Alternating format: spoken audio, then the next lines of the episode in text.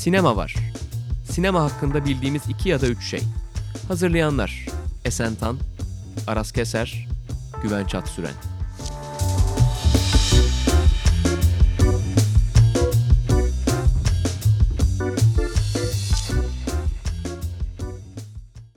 Herkese merhaba. Film Lovers ve Sokrates Podcast işbirliğiyle düzenlenen Sinema Var'da bu hafta slow sinema konuşacağız. Yani yavaş sinema diye sanıyorum Türkçemize kazandırdığımız bir sinemadan bahsedeceğiz. Konuğumuz Abbas Bozkurt.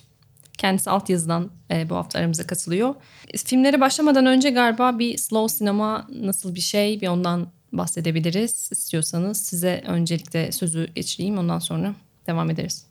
Slow sinema aslında hani hakikaten böyle bir son 10 yıldır falan çok bahsedilmeye başlandı. Bir de akademide de çalışılmaya başlandı. Sürekli bahsini duymaya başladık. Eskiden böyle daha çok hani tırnak içinde sanat sineması yani art house hani festivallerde daha çok dolaşıma giren tarzı sinema vardı. Şimdi minimalizm bir ara çok popüler bir terimdi. Aslında hani bir yandan da sırf böyle sinemaya has bir şey de değil.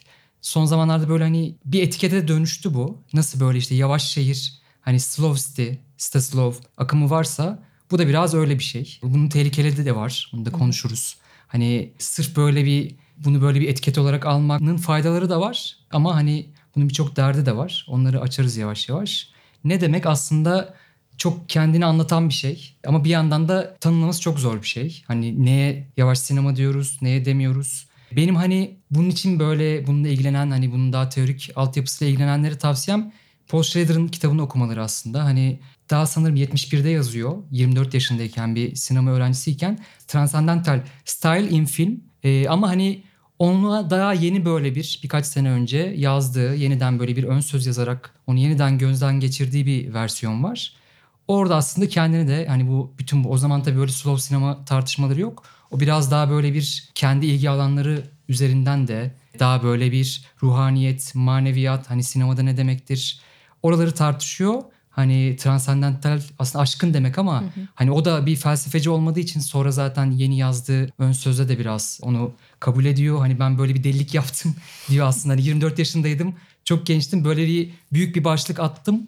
Ve hani sonra hani o biraz şeymiş iddialıymış şeyi var o yeni yazdığı ön sözde. Ama bu slow sinema hani yavaş sinema tartışması üzerinden aslında çok güzel oturtuyor çoğu şey yerine. Ve bütün e, aslında sinema tarihini belli bir perspektif veriyor. Tabii yani bütün bu teorik şeylerde olduğu gibi bazı dertler var yani o da onun farkında. Hani çok büyük genellemeler şeyler var ama zaten yani 2. Dünya Savaşı'ndan sonraki döneme baktığı için oradan aldığı için hani büyük genellemeler var. Bugün hani filmlere geçeceğiz ama onu bütün bu tartışmanın temelini Schrader şeyden alıyor. Tarkovski'den alıyor. O yüzden hani Tarkovski filmi de seçtik bir tane. Onları konuşuruz. O zaten hani şey elzemdi yani. Günümüzde biraz hani şöyle bir durum da var. Biraz hani Türkiye'de çok seviliyor ya Tarkovski. Onun getirdiği şey de oluyor bazı kesimlerde. İticilik. Hmm. Öf hala mı Tarkovski'yi işte bir Nuri Bilge'nin hani uzakta da görmüştük. Bütün bu Nuri abicilik, Zeki abicilikten gelen hani onların o Tarkovski'yi çok sevmesinden gelen bir Tarkovski şeyi oluştu. Ben de buna biraz bozuluyorum aslında. Hani hmm. sanki Tarkovski tamam çok erildir, kadın düşmanı tarafları vardır. Filmlerinde görürsünüz ama hani ya sonuçta oradan bakarsanız geriye dönük anakronik bir şekilde bakarsanız e, aslında hani bir sürü ikonlaşmış büyük ustanın tamamen silebilirsiniz de yani. Hani ve ben o tavrı biraz karşıyım. O yüzden biraz Tarkovski savunacağım. Çünkü hani hakikaten Stalker başta olmak üzere bütün bu aslında yani sonuçta Döloz'un sinema kitaplarında çok temel bir yerden oradan alıyor aslında. Stalker üzerinden ve Tarkovski'nin yaptığı e, üzerinden alıyor. Hı. Son şeyi de söyleyeyim hani pası güvence atayım yavaş sinemanın temelinde hani bahsedeceğimiz bence birkaç şeyden biri uzun plan, long take. Hani olmazsa olmaz çünkü kurgu ve uzun plan bahsetmemiz gereken şeyler. Hani tamamen zaten adı üstünde zamanla ilgili bir şey. O yüzden de Tarkovski ve Stalker. O yüzden de Schrader da Paul Schrader da oradan alıyor.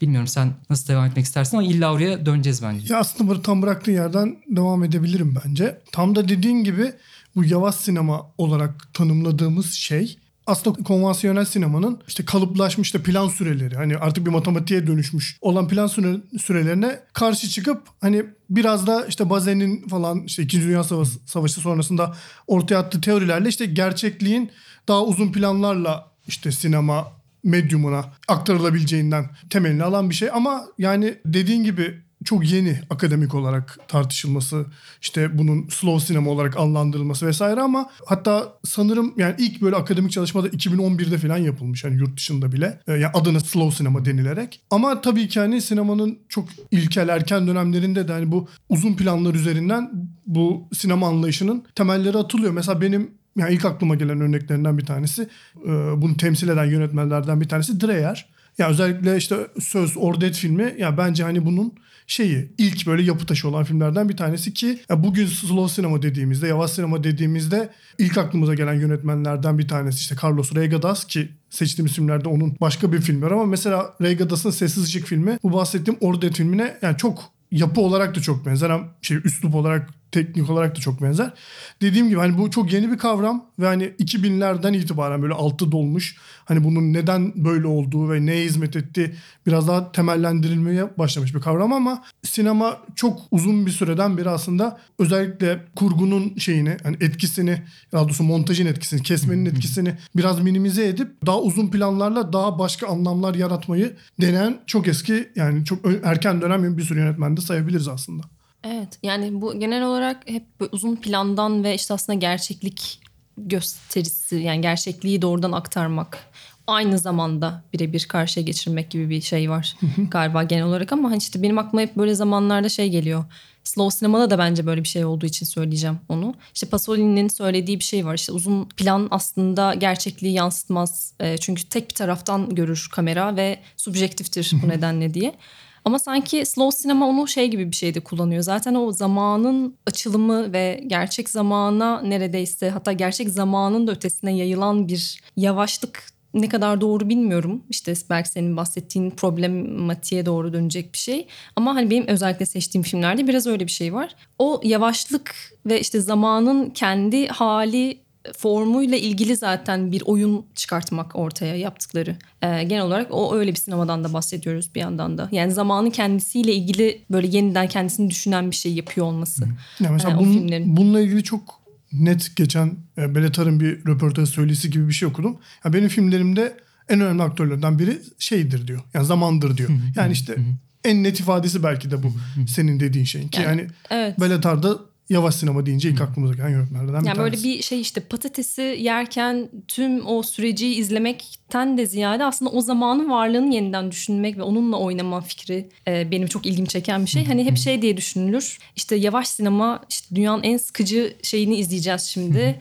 İşte bütün e, işimizi gücümüzü yapacağız ve geldiğimizde adam hala o patatesi yiyor olacak falan gibi bir şey düşün. Tam tersine benim ki ben çok sıkılan bir insanımdır film izlerken. Bu yüzden sinefil olamadım maalesef. Ee, İtiraflar. hiç sıkılmadığım bir şey sinema dalındaki bir şey e, alan benim için. Yani asla sıkıcı olmayan çünkü tam olarak zamanla oynayan sizin gerçekteki zamanınızla da oynayan bir şey olduğu için çok etkileyici aslında bir Bizim yandan. gibi da. aslında hani sinema üzerine düşünen, yazan insanlar için çok daha fazla özgürlük tanıyor. Yani Evet. aslında temel olan hani çok basit bir ayrım var. Sonuçta yine bu arada hani şeye dönersek Döloz'un kitaplarına hani çok temel hani çok kabaca ben de çok hakim olduğundan değil ama hani bir zaman imaj ve hareket imaj. Aslında oradaki ayrımda bir şey var. Yani bir harekette orada sinemanın temelindeki şey bizim hani bütün o e, hareket algımızla alakalı. Onu tamamlayan e, hani belli bir hareketi gördüğümüzde zaten biz onu kafada tamamlıyoruz. Çok kabaca yani hani bütün sinemanın da animasyonun da temelinde aslında biraz o yatıyor. Bizim onu tamamlamamız zaten biraz nörolojik de bir şey.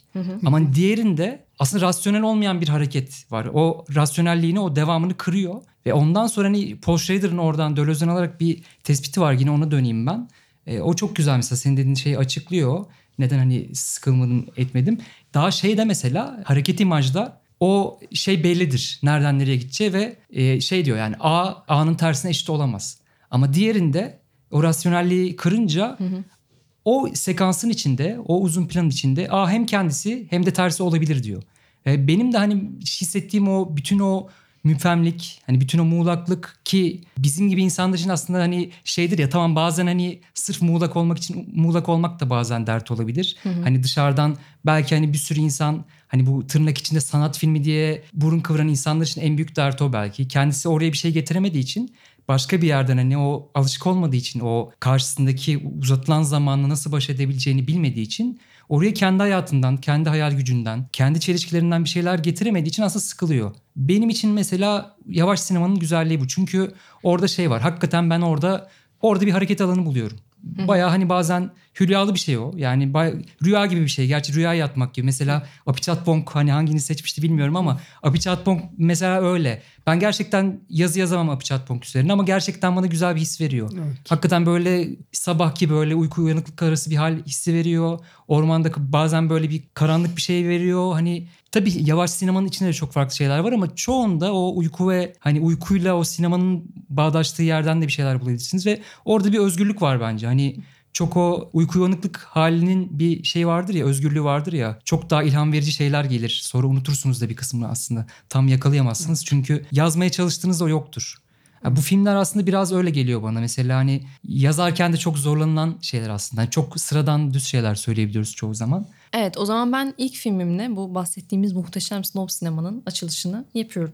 Çok işte bu galiba tam olarak e, düşündüğümüz şey hepimizin e, slow sinema filmlerini sonsuza dek açıklayamayız. Plotunu veremeyiz, hikayesini anlatamayız. O yüzden aslında biraz da yönetmenleri üzerinden e, şekillenecek bir sohbet olacak bu film kısmı. Ben Şaminyan'dan Goodbye Dragon Inn filmini öneriyorum. Daha önce de binlerce kere her yere önerdiğim işte ta- tavsiye ettiğim üzerine konuşmak için çabaladığım ama konuşamadığım bir film. Ee, Goodbye Dragon Inn bakalım 2003 yılında yapılmış bir film. Hafızam beni yanıltmıyor ise gitmekte olan işte artık kapanmakta olan bir sinemanın içerisine giriyor Şaminyan ve ben buradan çok güzel film çıkartırım diyor. Tamamıyla o mekana özgü. Tamamıyla deneysel demek istemiyorum. Galiba yanlış bir kelime olur.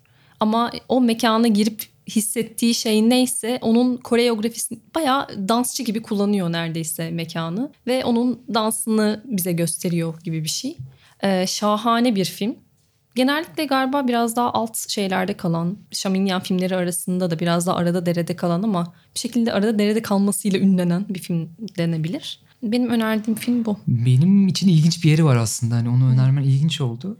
Elveda Sinema diye gösterildi bu arada. Festivalde izlemiştim ben. Rex'te izledim yanlış hatırlamıyorsam ve gerçekten sinemanın dörtte üçü çıkmıştı. Biraz da hani yavaş sinemanın kaderini gösteren bir Kaderidir o şey yani. Ama o yani Şamil'in içinde en zor filmlerinden biri yani. O çünkü hakikaten mekanın kişisel de bir mekan onun için o. O tiyatro, Evet. o, o sinema salonuna veda ediyor. Bir yandan oradan sinemaya aşk mektubu yazıyor ama hani şöyle bir sekans var mesela. Hani 10 dakikaya yakın oradaki görevli ayağını sürüye sürüye gelip tek tek temizliyor boş sinema salonunu. Ve orada bu arada film izlenmeye devam ediyor bir kısmında galiba ve şey Hani o- şey halini yansıtıyor aslında biraz. Seyircinin halinde yansıtıyor oradakiler. Yani orada bir uy- uyuyup uyananlar, hani orada birkaç arka arkaya film izleyenler ve orada biraz şeyi aynalıyor. e, izleyici deneyimini. Hani o filminin de aslında biraz öyle izlenmesini de seven ve şey bir tavır da var. Hani demin bahsettik ya uyku uyanıklık halinden. O film tam onun örneklerinden bir tanesi ama evet zor bir film gerçekten hani ilişki kurması. Ya benim bu tür filmlerde mesela şey vardır yani klasik işte özdeşleşme mekanizmaları ve bunu kırmak üzerinden. Onda ikisi de tam yok. Yani hani orada neyle özdeşleşeceksin veya neyle kıracaksın. Yani öyle bir özel bir yabancılaştırma efekti şey de yok. Ben daha çok mekanlarla özdeşleşiyorum gibi geliyor. Mesela Evet. orada Xiaomi'nin neyini anlatırsın mesela? Tamam Lee Kang-shan var. Hani hep beraber hem bir dönem sevgilisi hem işte fetiş oyuncusu yani her filminde neredeyse var. Onun üzerinden hayal ediyor filmlerini falan. Ama bir yandan da hani o rutubetli mekanlar böyle bir yeşil sepya gri her yer böyle izbe her yer kırık dökük. Benim için o akla geliyor mesela. Yani onun o sinemasını o bir dünya yaratıyor sonuçta. Ve çok da aslında hani şey gibi böyle fantastik fantazya şeyleri gibi değil yapıtları gibi değil. Baya mekan seçimiyle bir dünya yaratıyor. Kamerayı koyma şekliyle açısını daraltarak hani karelerini framingini daraltarak yaratıyor. Ve orada bir aslında o mekanın ruhunu yakalamaya çalışıyor gibi geliyor bana. Hani o kadar aslında çok böyle ruhani denemeyecek filmler. Çok bir şey yok çünkü gerçekten çok çok az şey veriyor. Ama bir şekilde o mekan seçimleriyle ve çok az şey anlatarak iyi bir izleyici sen ona emek veriyorsan o şeyi alabiliyorsun gibi geliyor bana. Ben çok seviyorum mesela en hani özellikle şey seçmedim mesela çünkü hani çok övdüm zaten. Hayatım boyunca benim sinema ilgimin de başlangıçlarından e, biridir. Yani hani Şamilhan'la ilgim, ilgilenmem. Hani bu kadar şey düzeyinde ilgilenmem. O yüzden çok sevindim seni seçmeni. Ben de çok sevindim. Hep onu seçiyorum. Ya bu bana Goodbye Dragon'ın şey gibi geliyor. Yani yönetmenin sanki filminin geçtiği bir alan orası. Yani oraya bir alan açıyor ve tamamen seyirci oraya davet ediyor ve ötesine karışmıyor gibi geliyor. Tamamen artık senin o sinemayla hani adına yavaş sinema diyerek konuşuyorsak şu an onunla nasıl ilişki kuracağına dair bir akıl yürütme gibi geliyor bana. Çünkü hani tamamen senin dediğin gibi filmi izleyen yani o sinema salonunda halihazırda gösterilen filmi izleyen insanlar görüyoruz. Orada çalışan insanlar görüyoruz. İşte boş böyle hani bodrum katı gibi koridorlar görüyoruz. İşte boş koltuklar görüyoruz. Dediğim gibi hani özellikle bu bazılarında var bu yavaş sinema temsilcisi olan yönetmenlerin. Özellikle mekanlarla çok hani yakın ilişkili oluyorlar ve hani belki de filmlerini o mekanlar üzerinden neredeyse türetiyorlar. Bunun belki de hani sadece tek bir mekana odaklanması itibariyle ve başka hiçbir neredeyse hiçbir plot vesaire olmaması itibarıyla işte Elveda Sinema, Goodbye Drogon'un çok ilginç bir örnek bence. Ve yani ben de sizden sanırım daha yakın vakitte izledim filmi. Ve Yaz sonu izledim yanlış hatırlamıyorsam. Ve yani gerçekten çok özel bir deneyim. Yani ve ben de Ayvalık Film Festivali'nin son filmi olarak izledim. Ha, sen yeni izledin. Çok iyi bir Ha. deneyimdi yani benim için Aa sen gerçekten. sinemada izledin Evet. mi? Of müthiş gerçekten. Yani gündelik hayatın sürprizleri gibi bir şey yapması inanılmaz. Yani materyal olanın böyle çok sıradan ve e, işte hatta sıradan ve çirkin ve işte ne bileyim dönüp de bakmayacağımız şeylerden böyle şeyler çıkartabiliyor olması falan inanılmaz. Çok seviyorum. Gene şeyim kabardı. Aşkım kabardı. Mekanın Şimdi. önemi e, hakikaten şey. Yani sonuçta uzun plandan sen biraz bahsettin. Hani sonuçta Tarkovski'nin hani ünlü kitabı da vardır ya Sculpting in Time diye. Mühürlenmiş zaman galiba. evet Türkçesi. ama hani bir yandan tam o mühürlenmek değil. de şeyi Zamanda vermiyor yani. Mühürlenme gibi bir Yani şey. zamanın hani filmik materyal şey olarak yani filmin kendisini bir zaman içinde bir yontma hani bir, bir tür heykeltıraş gibi ama onun taşı yerine sen zamanı yontuyorsun diyor. Ve hakikaten orada bence hani felsefe ve sinema kesişiminde gerçekten hani Tarkovski şey değil hani çok çoğu zaman içi boşaltılıyor, çok bu ikonlaştırılıyor. Hani herkeste bir Tarkovskicilik vardır ama hani hakikaten bugün biraz bu muhabbeti yapmak istiyorum. Çok sıkıldım bu şeyden. Ya gerçekten mesela ben daha çok üzerine Hani çok, daha çok felsefecilere malzeme veren kimseyi tanımıyorum. Yani ve çok az filmi var. Hani sırf Stalker'dan mesela hani J.J.'in de mesela çok ünlü bir makalesi vardır ve o zamanlar daha provokatif olmadığı çok haklı birkaç şeyi vardı mesela onları hatırlıyorum. Çünkü hani şeyden alıyor biraz. Özellikle kendisini felsefe bilmesinden de değil. Yani yaklaşımı biraz böyle Bergsoncu zaman şeyi var onda. Yani öyle bir belki hani çok iyi kavramları bilmiyor. Özellikle öyle bakmıyor. Hani yaratıcı insanlar zaten öyle bakmaz. Hani biz sonradan konduruyoruz bunları ama verdiği malzeme biraz öyle. Biz de mesela hani şimdi demin dedik ya Şahin'in yavaş sinema temsilcisi aslında hani büyük ihtimalle kendisinin umurunda değil. Yani burada bahsedeceğimiz yönetmenlerin zaten yavaş sinema diye bir kavramı hani hiç umurunda değildir büyük ihtimalle. Bu tabii ki bizim ya teorisyenlerin ya sinema eleştirmenlerin dışarıdan böyle bahsetmek için bulduğumuz şeyler aslında bu doğal olarak. E, Onların çoğu büyük ihtimalle dalga geçiyorlardır bundan. hani bir kısmı işte Paul Schrader da film yapıyor. Hani o da film üretiyor. O mesela daha teorik tarafını da seviyor ama çoğu da dalga geçiyordur. Hani onu da farkında olmamız lazım. Kendi sinemasını yavaşta bulmuyordur. Yani bir de tabii Evet. ki şey Mesela Tarkovski çok kızıyor böyle şeyler. Hani o röportajlarda falan gördüyseniz hani o insanların sabrının olmamasına çok kızıyor.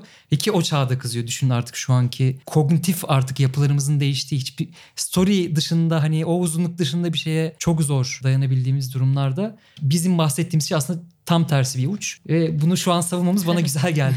Yılın son programı olarak yavaş sinema. Tam da aslında Tarkovski'den bahsetmişken istersen sen Stalker'da devam et. Yani Stalker zaten hani dediğim gibi bu tartışmanın merkezinde. Yani hani bütün Tarkovski filmleri de olabilir ama hani Stalker biraz daha hani böyle şey de var. Bir bilim kurgu novelasından aldığı için hani daha da böyle plot olarak da daha yaklaşılabilir bir şey. Ama Tarkovski sonuçta Solaris'te olduğu gibi hangi metni alırsa alsın. Hani Stuttgartskiler, e, Stuttgart kardeşlerin bir e, novelası. E, Roadside Picnic. Hani onu sonuçta her türlü kendi şeyine çeviriyor. Kendi dünyası üzerinden onu yontuyor. Orada e, bir şey şeyden bahsedeyim. Hani Geoff Dyer'ın bir kitabı var. Gerçekten benim herhalde şey sinema üzerine okuduğum en iyi kitap olabilir. Kendisi edebiyatçı o yüzden de herhalde ben sinema üzerine sinemacıların yazdıklarından artık sıkılıyorum ama başka bir yerden baktığı için de çok güzel. Bence hani hakikaten sinema kitabı veya sinema eleştiri, sinema üzerine yaz, yazın böyle bir şey olmalı. Ne yapıyor? Kendi deneyimiyle başlayıp sahne sahne ilerliyor. Bir yandan başka bambaşka metinler geçir, getiriyor oraya. Hani bir barda oturduğu bir anısının üzerinden sanat tarihinden çekip bir şey alıyor.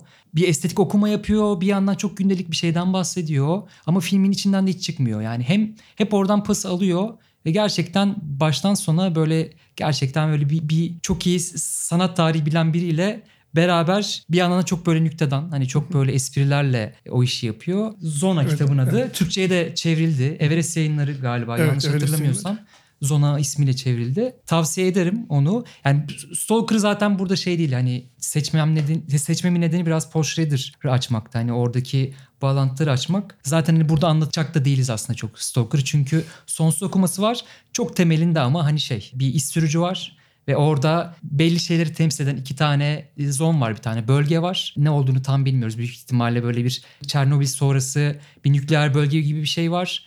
Oraya girenleri etkileyen bir alan bu. Hani askeri olarak çevrilmiş ve bir yazar bir de hani şey hırslı şey bir yazar bir de profesör var. Bunlar tabii ki Tarkovski filmlerinde olduğu her Tarkovski filminde olduğu gibi temsil ediyorlar. Orada hani genelde onlara karşı bir şey var tabii. Yani Tarkovski'nin klasik böyle bir inancı her şeyin üstünde tutup rasyonel olana karşı yani çok basitleştiriyorum. Onları hep böyle bir çürütme şeyi vardır. Yani rasyonel olanla işte pozitif bilimlerle veya işte yazarın o kendi aklına fazla güvenen şeyinin karşısına inancı koyar.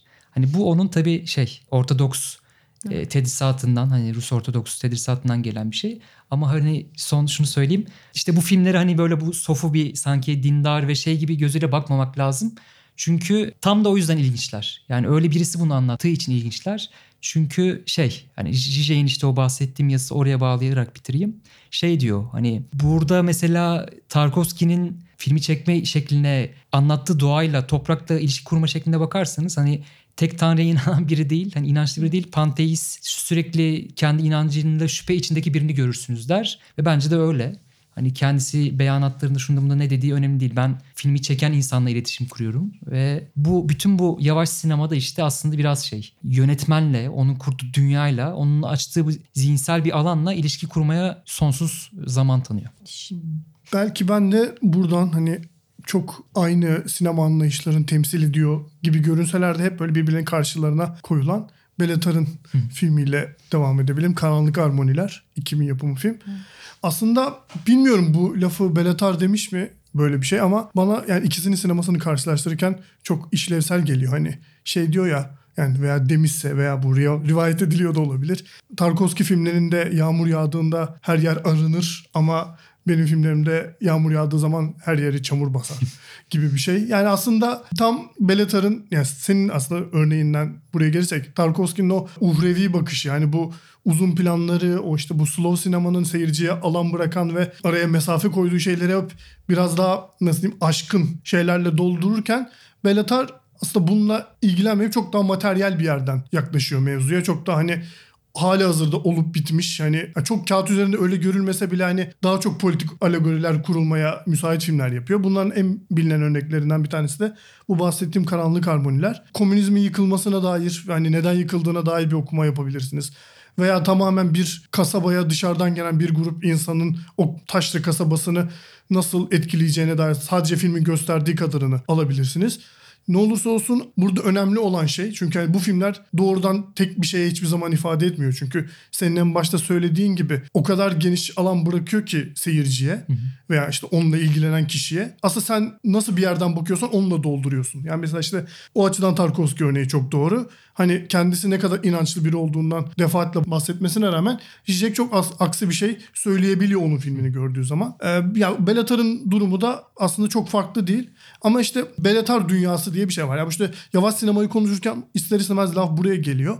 Siyah beyaz, uzun planlar, yürüyen insanlar, yağmur, işte çamur, pis sokaklar ve işte o dünyanın içerisine seni misafir ediyor ve bu işte bahsettiğimiz senin de oraya bir temaşa üzerine gelen biriymişsin gibi seni misafir ediyor ki Beletar'da aslında zamanı çok iyi kullanan hatta bunu zorlayan işte satan, e, satan tango. tangoyla bunu zorlayan hatta 7 saat mi yanlış e, hatırlamıyorum. 450 dakika evet değil mi? Ya 7 7 buçuk saat yanlış evet. hatırlamıyorsam film. Yani Bergmeister en böyle e, kolay erişilebilir evet, şey evet. anlamında hani seyirci için daha böyle hani takip edilebilecek bir şeyler atıyormuş gibi Tabii. yapıyor en azından. Yani ben bu arada açılış sahnesi benim için hani sinemanın en iyi açılış sahnesi evet, olabilir. Tam yani... da oraya bağlayacaktım ben. Yani işte bu zamanı lineer bir şey değil de filmik zaman olarak kurup onu işte filmin başladığı nokta ve bittiği noktada nasıl böyle şey hani bir döngü içerisinde olduğunu bir circle çizdiğini anlatıyor ki çoğu Beletar filminde var ama işte bahsettiğin o şey güneş tutulması sahnesini işte insanları bir barın içerisinde işte sen güneşsin siz de sen de aysın ve siz de işte böyle dönüyorsunuz ve şu an buraya güneş gelmiyor ama döndüğü zaman yeniden her şey değişiyor falan gibi. Anlatmasıyla işte zamanı filmin süresi içerisinde nasıl böyle daha akışkan daha bildiğimizin yani şey konvansiyonel sinemada bildiğimizin dışında bir yönden akıtabildiği açısından akıtabildiğini göstermesi açısından konuşamadım. Belatar çok önemli. Yani şeyle karşılaştırırsak mesela da bana hani daha günümüzden mesela hani kurgu üzerinden karşılaştırırsak hep şey vardır ya işte David Fincher hani kurgu üstadı falan hani işte social network'ler o kadar şey izlettiriyor ki sana hani tak tak her şeyi böyle hakikaten bir şey yerinden çıkaramaz. Muhteşem bir kurgusu var. Şey de öyle yani Zodiac falan da öyle. Hani herkes o konularda hemfikir ama şimdi bunlarla kıyaslayınca mesela şimdi ben Werkmeister Harmonies'in ilk e, sahnesini düşün. Ya o sahne mesela o kadar bir kendi başına bir şey kuruyor ki zaten. Ben mesela onu tek başına izlemeyi çok seviyorum. ya o 12 10 dakika falan 10 galiba. dakika yanlış hatırlıyorum. Aşırı kendi başına bir anlamı olan şiirsel bir sahne. O sahneyi çıkarsan büyük ihtimalle film bir yandan hiçbir şey kaybetmez de diyebilirsin ama bir yandan da çok şey, şey Evet. kaybediyor. Ya öyle bir şey var yani hani kurgu mantığı açısından tamamen belirsiz. Yani o yüzden de seçim çok zor. Mesela belli bir yürüme sahnesini kaç dakika koyacak? Satan Tango'da işte mesela kediyi öldürüp yürüdüğü sahneyi. Hani uzattıkça sende bir gerilim oluşuyor. Yani seyirci olarak hakikaten bir gerilim oluşuyor. Bunu niye uzattı? Ya Çünkü alışkanlıkları üzerinden oynayan bir şey aslında bu bir yandan da. Ve uzattıkça mesela o yürüme sahne uzadıkça sen kendi bir hikaye yazmaya başlıyorsun orada. Yani hikaye değil de belki şey. O, o çocuğa bir bir duyguları atma, atfetmeye başlıyorsun. Oradaki o her şeyi yöneten zihnin niye uzattığını düşünmeye başlıyorsun. Yani o belirsizlikler şey hakikaten bir onun bir kıvam var. Yani o iyi şiir gibi biraz. Yani niye iyi olduğunu tam anlayamıyorsun. Mesela o filmlerde de öyle. Evet. Bazen mesela hakikaten bazı filmleri çok uzun hissederiz. Ben ben de mesela yani mesela burada konuştuğumuz bazı yönetmenler de bana olmuyor. Mesela ben Love Diaz filmleri izleyemiyorum. Hani ki çok şey çok üst düzey bir yönetmen çok seviliyor ve şey hani çok da popüler ve hani 6-7 saatlik filmleri var ama ilişki kuramıyorum. Hani Apichat Pong'da da mesela çok geç barıştım ben. O da mesela hani o o şeye hiç giremiyordum. Ya çok da bir yandan öznel ama bir yandan da hani şey dediğim gibi hani şiirde hani neyin iyi olduğunu anlayamazsın. Orada da öyle ve bence Beletar ve hani zaten şiirsel sinema deyince e, ilk aklıma gelenlerden ben Werkmeister benim en sevdiğim film bu arada. Yani o oradaki o bütün o balina bir yandan hani o distopik ortam ne ol nerede olduğunu tam bilmiyorsun. Bir yandan da ama her şeyden bağımsız sahneleri de çok iyi işliyor. Ve hani bütün bunlar bir an eskiden minimalizm üzerinden konuşurduk ya bu şeyleri hani art house sinemayı çok böyle azaltıyor falan. Aslında hiç azaltmıyor. Yani Çok Belatar şey mesela yani. çok büyük bir şey yapıyor. O sahneyi düşün. İlk sahneden daha bir sürü şey atıyor. Müziği kullanıyor istediği gibi. Müzik böyle şey olarak görülür ya böyle. Özellikle böyle 2000'lerden sonra şey oldu. İşte bizim Nuri Bilgeler falan da öyledir yani. Tabii ki çok iyi yapıyorlar da. Hani özellikle ne kadar az kullanırsan o kadar iyi. Özellikle bir yerde kullanırsam onun özel bir anlamı olmalı. Bunun tam tersi de işleyebiliyor. Bu açıdan da bana şey geliyor bu alan. Zengin geliyor. Evet.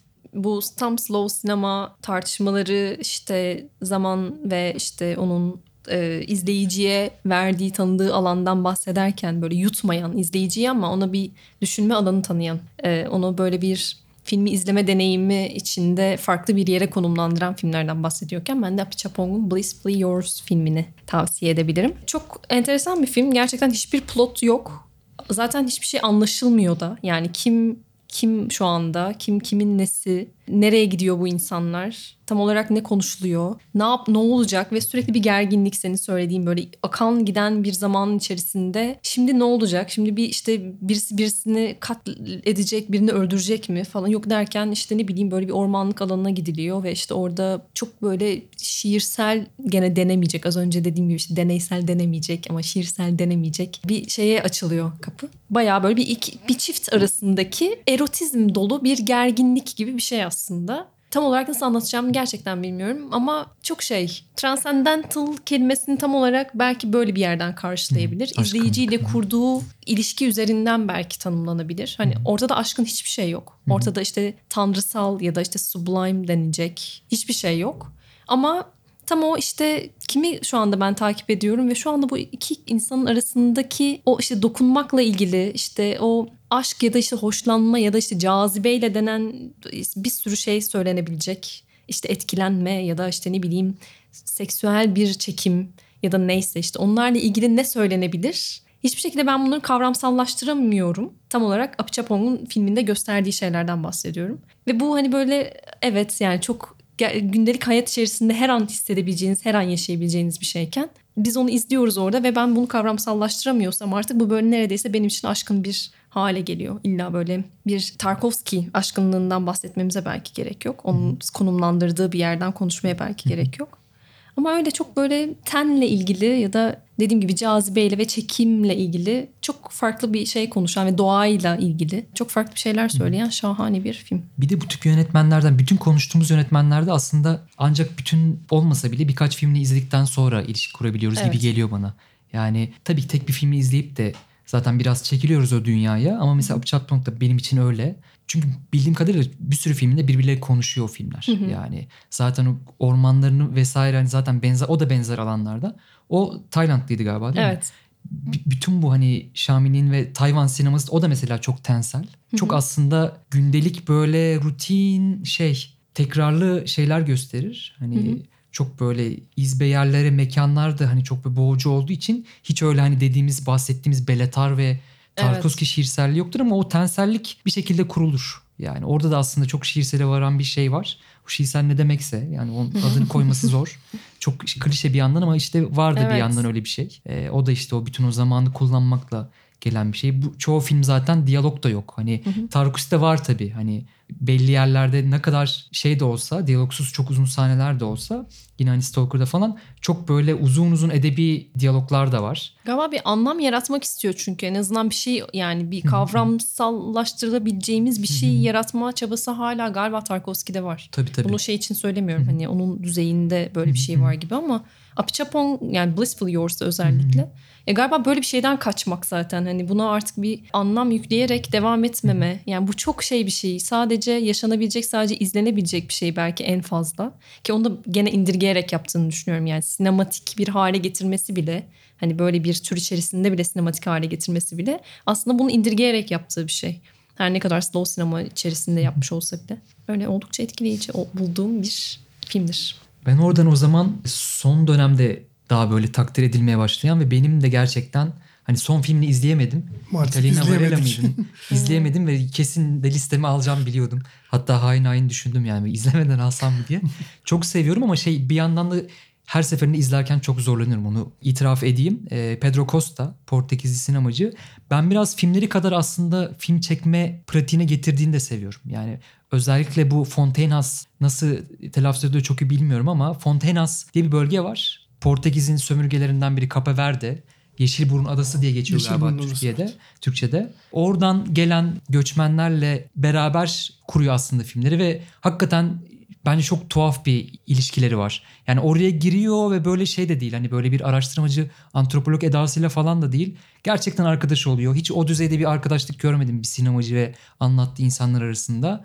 Onlarla arkadaş oluyor, onlarla geliyor, vakit geçiriyor ve bir iki kişiyle yani bir ışıkçı, bazen bir sesçiyle gidiyor. Mini DV kamerasıyla çekiyordu eskiden. Şimdi son filmi nasıl çekti bilmiyorum. Gerçekten böyle aşırı minimalist bir şekilde çekiyor. Şey anlamı, teknik ekipman anlamında ve çok da tuhaf bir estetik yaratıyor. Böyle hani izleyenler illaki bilir. Böyle bir hakikaten bir Caravaggio ışığına benzeyen bir ışığı vardır. Böyle çok belli spesifik noktalara ışık düşer. Böyle teatral bir şey yaratır. E normalde anlattığı yerler hani Fonteinas bu arada böyle bir yıkılan bir şey. Portekiz'deki şeyi anlatıyor aslında bu üçleme. Bütün o Fonteinas bölgesindeki kentsel dönüşümü. Hani bizim burada da işte atıyorum mesela Tarlabaşı gibi bir yer aslında. Bütün her türlü ötekinin olduğu, her türlü hani bir şekilde kendi çeperine atılmaya çalışan insanın olduğu bir bölge. Ve ilk film biraz daha dramatik o sos. İkincisi Wanda'nın odası ki benim en sevdiğim filmlerden ama şu an bugün onu seçmedim. O biraz daha farklı bir estetiği var. Orada mesela onun yıkılışını gösteriyor oranın. Üçüncüsü en çok da hani Kanda da yarıştığı için en çok da böyle böyle takdir gören Colossal Youth. Juventude Ammarca galiba Portekizcesi. E, Colossal Youth da o oranın kentsel dönüşüme gir- orası yıkılmış. O tarlabaşı gibi bölge yıkılmış Fonteinas. Oradaki insanların nasıl başka bölgelere, Toki tarzı yerlere atılmaya çalıştığını gösteriyor. Ve bütün bu süreçte bu üçleme boyunca aslında aynı insanlarla senaryoyu beraber yazıyor. Zaten çok net bir böyle bir akış plot yok. bir şey kurgusu yok, olay örgüsü yok. Onlarla beraber yazıyor, oturuyor yemek yiyor. Bugün doğaçlama da değil aslında. Bayağı beraber senaryo yazıyorlar. Bütün neredeyse filmlerinde gördüğümüz bir adam var. Ventura. Tanırsınız yani birkaç Pedro Costa filmi izlediyseniz hemen gelir. Çok gerçekten senin çok ke- kullandığın kelimeyi kullanayım heybetli bir adam. Ee, ve o Caravaggio ışığına gerçekten çok uyuyor. Biraz orada sanat tarihiyle de oynuyor. Yani normalde böyle hani o ışığın o resmedilmeyecek bir adam ya. Hani Kapaverdili bir göçmen hiçbir işi o ışığı yok. başka bir yere vurduruyor yani. Evet yani onu o kadar heybetli gösteriyor ki ve onun çok duran böyle gerçekten res, resme bir tabloyu andıran uzun sahneleri var. Orada mesela o ağzını oynatmadan şey yapar. Bütün o Kapaverdelilerin sözlü tarihini bir üst ses olarak anlatır. Ve aslında bütün filmlerinde yaptığı biraz şeydir. Onların aracılığıyla Kapaverdelilerin sözlü tarihini aktarmaktır. Ve bunu da böyle bir şeyle yapar. Yani kendince bir estetik bularak normalde hiç o estetikle anlatılmayan insanları bayağı böyle bir varoş mahallesi, yıkılan evler, uyuşturucu bağımlılığı vesaire hani çok demin Şamil'in yaptığından bambaşka bir şey yaparak anlatıyor. E, bütün bunları da böyle kolektif bir şekilde yapması bana çok heyecan verici geliyor. Aynı şeyin içinde böyle bambaşka yerlere çekilebilecek olması falan gerçekten inanılmaz müthiş. O zaman buyurun sizinle devam edelim. Ben de Pedro Costa'yı çok severim.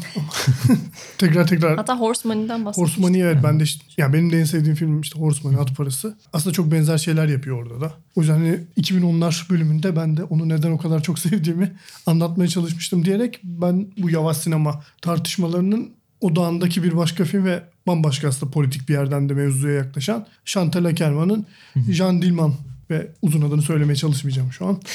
Jean Dillman olarak bilinen filminden biraz bahsetmek istiyorum. Chantal Akerman her ne kadar kendi bunu inkar etse de yani şu an baktığımız zaman işte feminist sinema dediğimiz tanıma ilk akla gelen sinemacılardan bir tanesi. Ee, Bunun da belki en büyük nedeni de aslında bu film. Jean Dillman da şunu yapıyor Akerman. Bir ev filme adını veren bir ev kadını günlük işlerini yaparken yani hiç elini korkak alıştırmadan tekrar tekrar o gündelik rutinini nasıl yemek yaptığını, nasıl ev işlerini tırnak içerisinde söylüyorum yapması gerektiği ev işlerini yapışını tekrar tekrar tekrar göstererek buradan bir anlam yaratıyor. Ve yani sonuçta da bu uzun bir film. Tam süresini şimdi hatırlamamakla birlikte 4 saate yakın sanırım. Galiba 3,5 saat Evet civarı. o civardaydı ve özellikle filmin ilk yarısını tamamen neredeyse bu bahsettiğim ev işlerine ayırdığı için bu sefer de hani bu hani yürüyüşlerden bakışlardan gelen gerginlik bu sefer de neden bu kadının sürekli yemek hazırlıyor oluşunu izliyoruz gibi bir yerden doğmaya başlıyor. Ve ondan sonra hikayede de bir kırılma olduğu zaman bu gerilim yani hani tabii ki yani bir nasıl diyeyim bir Hollywood gerilimi vesaire gibi bir yerden değil ama hikayede olan kırılım sonrasında Hani şundan özellikle bahsetmiyorum şu an izlemeyen kişilerin hani izleme zevkini etkilememek için. Ama bambaşka bir yere doğru akıtmaya başlıyor o iki filmin iki saatlik kısmında kurduğu o dengeyi ve bence yani benim izlediğim en korkutucu filmlerden bir tanesi bu arada. Yani inanılmaz tedirgin olarak izlediğim bir film. Ve tam da aslında bunu slow sinemanın işte tekrara dayanan, uzun planlara dayanan biçimsel tercihleri sayesinde yapabiliyor oluşu. Yani buradan da belki de hani tüm bu konuştuğumuz şeyler açısından da en politik film örneklerinden bir tanesi. Evet, Yavaş konuştuklarımız sinemanın. arasında en politik olan olduğu kesin. Zaten Evet. bir manifesto gibi yani. Evet, gerçekten bir Başlı yani- başına onu yapması. gövde gösterisi gibi. Yani böyle bir sinema yapılabilir. Çünkü hani böyle bir şey var ve hani sinema madem gerçeği gösterecek işte asıl sizin o filmlerinizde hiç göstermediğiniz o adamların birbirini entrikalar çevirdiği işte gerilimlerin oradan kurulduğu işte vesaire hani böyle çok köşe başları belli olan plotlar üzerinden akan hikayelerin aksine madem gerçeklik yaratıyor sinema buyurun nasıl gerçeklik evin içerisinde diyen bir film aslında. Yani ama hani en böyle kaba haliyle belki böyle tanımlanabilir. en çok dehşete uğradığım dedin ya hakikaten o gündeliğin dehşetini çok iyi veriyor. Çünkü Evet o tekrarlı hadi kadınlara dayatılan o tekrarlı rutin şeyin onlara zaten o dehşete dehşet hissi alman bence yeterince açıklayıcı o konu. Gerçekten öyle. Diğer örneklerden de farklı oldu bence. Çok iyi Evet. oldu o seçim. Ya aslında bu filmler üzerinden konuşuyoruz ama yavaş sinemada biraz önce de bahsettiğimiz gibi daha çok yönetmenler ve onların sinemasında kurduğu dünyalar ve bize yansıttığı hisler üzerinden döndüğü için ama çok çok film gitmekte biraz zorlandık da bu program özelinde. Dolayısıyla hani belki son Biraz name dropping yapalım. birazcık da hani bu şeye bu anlayışa ilgi duyan kişiler hani bizim seçtiğimiz diğer filmlerin de en azından isimlerini verip çok kısa bahsedip e, yavaştan toparlayabiliriz belki diye düşünüyorum. İsterseniz ben hiç pas atıp onunla da zaman kaybetmeden kendi son filmimi söyleyeyim. Miklos Janško'nun doğru mu okuyorum bilmiyorum Macarcası. Aslında yani uzun plan üzerinden çok hani uzun plana referans vererek bir şeyler söyledik bu programda. Bunu hani çok işlevsel kullanan ilk yönetmenlerden bir tanesi ki hani benim uzun plan deyince aklıma gelen ilk yönetmen belki. Ve hani mekan kullanımı da dedik birçok filmden bahsederken yine. E, da e, Macar ovalarına ki onların özel bir adı vardı şu an hatırlamıyorum. Macar ovalarını bir set gibi kullanıp onun üzerinde ne anlatmak istiyorsa bazen işte 2. Dünya Savaşı sonrası travması bazen işte benim şimdi ismini vereceğim şey gibi Kızıl ve Beyazlı olduğu gibi işte Rus iç savaşının yarattığı karmaşayı falan bu yani bu alan üzerine uzun planlar içerisine yerleştirdiği devasa koreografilerle bence eşi benzeri bulunmamış bir sinema yapıyor Yanşko. Ve işte Kızıl ve Beyaz dediğim gibi belki de bunun en seçkin örneklerinden birisi diyerek Evet. bitiriyorum. Ee, yani herhalde tüm örneklerin arasında böyle parlayan muhteşem bir örnek. Ben de hemen kendi örneğimi vereyim. Çok da tam da bu şeye ne kadar uyuyor. Evet ya uyuyor bayağı uyuyor. Ee, Ray Gadas benim her zamanki e, şeyim starım yıldızım. Onun Post Tenebras Lux'unu ben de öneriyorum. Hele ki bir sahnesi var ki beni darma duman etmiş. Şahane bir film.